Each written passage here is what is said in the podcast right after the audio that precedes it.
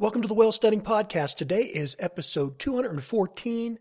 It's January 19th, 2017.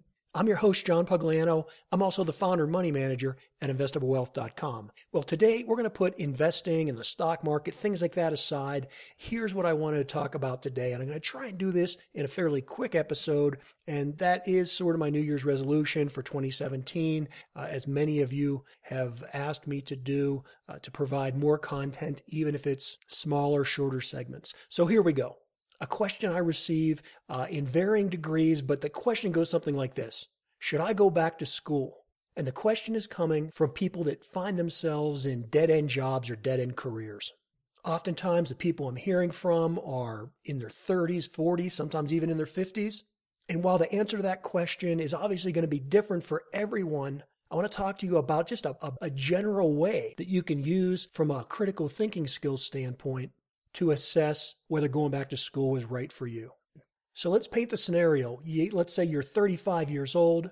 You went to school and studied, you know, XYZ. You're now either working in that industry or doing something completely different you're stuck working in a dehumanized cubicle or the work is boring or you think it's unethical or you just don't like it or you don't like the people you work with, whatever it is, but you feel like you're stuck in this job. Maybe it's just that you're not making enough money. You think based on where you are in your experience and skill and your age that you should be making more, but you're just in a stagnant industry. And that can happen. You know, believe me, plenty of people are really good, quality, talented people but they happen to be stuck in a dying industry or an industry that's depressed for whatever reason. I mean, think about it. What if you were the world's greatest salesman and you were working in the 1990s, the late 1990s in particular, and your job was to sell advertisements in the Yellow Pages telephone directory? Now, some of you young people may not even know what that is.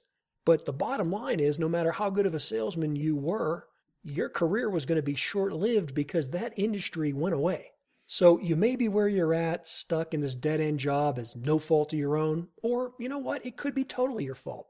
That's irrelevant at this point. The bottom line is should you go back to school and train for something else that's going to get you a better job? Again, there's many ways to answer this. The bottom line, and me coming at it from a financial guy, I like to look at everything from an economic standpoint, anyways. So I think the thing that you want to consider from the start, and it may not be, and it shouldn't probably be your only item to consider, but it's something that you have to place a lot of weight on, and that's uh, the ROI, the return on investment. Is going back to school really going to get you a better job and get you making more money? Now, I say that it isn't the only thing you should consider because, you know, perhaps you're in a job that pays a lot of money, but you just hate it. And so we can't put necessarily a dollar figure on those kind of experiences. But because of the stress and depression and all the other things that can come about when you're working in a job that you hate, there definitely is an economic impact to it. And so while it may be hard to quantify, it's definitely there. And that's something that you got to sit down and consider on your own. I can't explain that to you in a podcast. That's something where you need to sit down with your mentor or your spouse or your partner or whatever and work through that and get some advice as to what you need to do to bring you more happiness. And that generally means finding more meaning in your life. Ah, but that's a topic for another day. So let's get back to the economic considerations of it. What is the ROI? What is the return on investment for you going back to school? Well, this is usually only easy to figure out if it involves some type of a professional career, professional certification, or something that has a, a very well defined educational outcomes Let's say, for example, that you're working in the field of physical therapy or you would like to be in the field of physical therapy. That particular career path, I believe, you can go in with something like an associate's degree and then you're sort of like a, a helper and a technician, or you go for the full PhD or doctorate program, whatever they call it, where you're doing, you know, maybe six to eight years and you come out with the full professional certification to be a physical therapist. And so there's really only two ways to get a job in that industry. You're either going to go in at the lower education, lower pay level with an associate's degree, or you're going to go the full PhD route. Now, you may not like that, you may not agree with that, but that's the reality of the situation. Or at least it is as far as my example here goes, right? Again, I could be off base, I don't know the specifics of it, but you see the picture I'm trying to draw here. You may want to have a job or a career field that's limited by strict educational and credential requirements. And whether you like that or not, you have to achieve that level of education and those credentials to get a job in that field. When you have a career field or a job that has those very specific requirements, then it's fairly easy to figure out a return on investment because you can know exactly how much the, the schooling is going to cost you, or at least have a good ballpark of it. And generally, there is a lot of information provided about what professionals make. You know, what do brain surgeons make? What do physical therapists make? What do professional engineers make? Right? I mean, these, these things are readily available. So you can simply run the numbers and do the math. How much is that tuition going to cost you? And how many years are you going to have to work in that new field to pay back for that education? Now, something else you have to add into that ROI calculation is not only the tuition that you're going to pay, but also the opportunity costs. If you're quitting your full-time job to go back to school, you're not only paying that $30,000, $40,000 in tuition, but you're also losing that annual income that you would have been making had you been at your old job. So you have to factor that in as well. And that's generally where the equation breaks down. And that's why, with most people that I've talked to and counseled, it really hasn't made sense for them to go back to school and retrain because the payback and the sacrifice can really be too long. And that's particularly going to happen the older you get. You know, if you're 30 years old, yeah, you still have a lot of years ahead of you. But if you're 57, you know, not so much. Now, the people that I've talked to where it really did make sense for them to go back to school, in most cases, and this is particularly for, for older people, older workers, it did make sense if they could go to school and maintain a full time job. And it's best if they can maintain that high paying full time job, even though it's the one they hate. When you're working towards a goal, you'll find yourself much more able to tolerate things knowing that, hey, I only need to do this job that I hate for two more years because I'm going to get my other degree and I'm going to go out and I'm going to get a job in a career field that I like.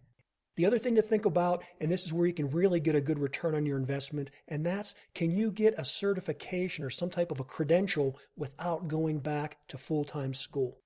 Having some type of a credential or a certification that proves that you're competent in a particular area. And this is something, you know, that we definitely see in, in fields like um, IT, where someone goes out and they uh, pass some type of a Microsoft certification or they become certified in some type of a security software. They didn't have to go to school for that. The great part about being able to test out and get something like a credential or some type of certification is that it doesn't matter where you got the knowledge. You know, you could have acquired that in your working career, you could have acquired that from a hobby, you could have gotten that through self study. It doesn't matter. And so receiving some type of an industry certification has a much better return on investment than having to go back to school. So, what do you do if you don't get a good ROI, where it isn't economical for you to go back to school? Well, in most cases, you probably don't need that extra education anyway. And this would apply to people that are not in some type of a professional career path like a doctor or a lawyer or something where they make you have a particular degree. If you're employed like 90% of the people out there and you have some type of a Bachelor of Arts or a, a BS degree, you know, been working for 10 or more years, you're in your 30s, you're just stuck in that dead end career and you think you can't get out of it, well, you probably can. And you don't need that extra education because in most cases, a degree is just used as a screening process. They want to make sure that people are responsible adults, and for the most part in our society, you know, that rite of passage means that you've attained four years of a college degree. But you really don't need what you've learned in college to perform most jobs. That's the way it is today, and that's the way it was, you know, 100 years ago.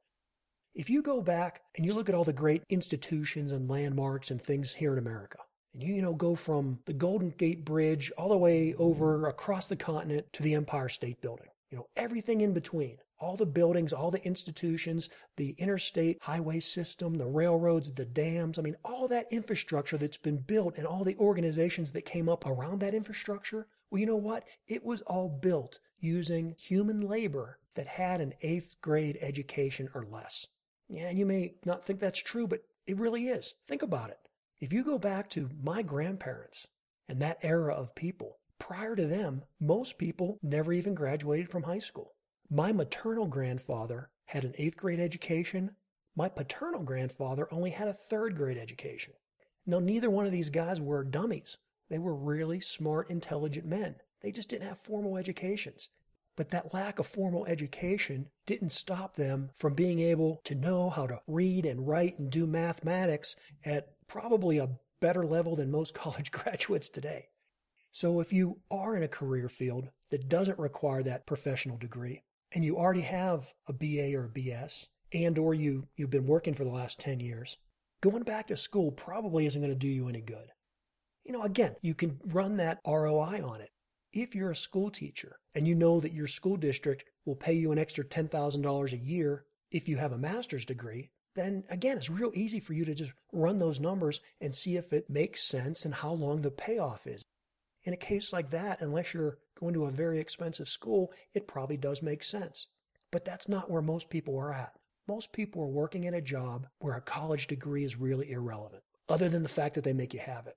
And since you already have a BA or a BS in XYZ studies, you've proved that you're mature and you're competent, you have the ability to learn. And since you've been working for 10 or more years, you've also proved that you're a competent employee. So rather than going to school and retrain for something else, you probably just need to market yourself better so that you can get that new job. An employer doesn't want to hire you because of your educational background. They want to hire you because you can get results. You can get the job done. You can make their life easier. You can make them more money. And so you need to get in front of that hiring manager and position yourself and tell your story about why you can do all those things, about how you can make that company more money, about how you can be more productive than someone else they're going to hire. And chances are it's nothing you're going to learn getting another degree at a university. It's going to be people skills. It's going to be street smarts. It's going to be applying common sense and critical thinking skills and if you can portray yourself as a problem solver that knows how to do those things and implement them in the type of environment that your future employer is in, then that's going to help you more than any type of a degree is going to. So, more than anything, you probably need to learn how to market yourself. We'll have to save that for another day. We have talked about that in previous episodes. Go back and search those. I'm sure we'll be talking much more about that as the year unfolds. But hey, speaking of careers, I was recently interviewed by Austin Martin over at the Homesteady podcast. Now, Austin's interest and emphasis is pretty much on farming, but the concepts that we talk about are really all about developing your career, developing your skills, and building wealth. Austin does a great job with production quality. I think you'll really enjoy the interview. I'll put a link in today's show notes. But if you'll Google Homesteady, you'll find that in iTunes. You'll find it on his website. You'll find it over in YouTube as well. Hey, speaking of YouTube, in the past, people have asked me to do some videos showing how to do basic charting and uh, kind of following some of the trades I do. Maybe even doing like a, a quarterly portfolio review, but do it visually on YouTube so you can follow along and watch. If that's something you're interested in, get in touch with me over at wealthsteading.com and let me know. And then if there's enough interest, I'll put that together and I'll try and do at least a couple videos. Now, this will be done for free. It'll be readily available out there on YouTube. I just don't want to put the effort into doing the videos if, you know, two people are going to watch them. But if we get enough interest, I'll definitely put that together. Well, that's it. That's all I have for today. Again, thank you for joining me. Since tomorrow's the inauguration of Donald Trump and he'll be the 45th President of the United States, just for fun, let's welcome the Donald into office with a shout out to all those Russian hackers. Until the next episode, this is John Pug.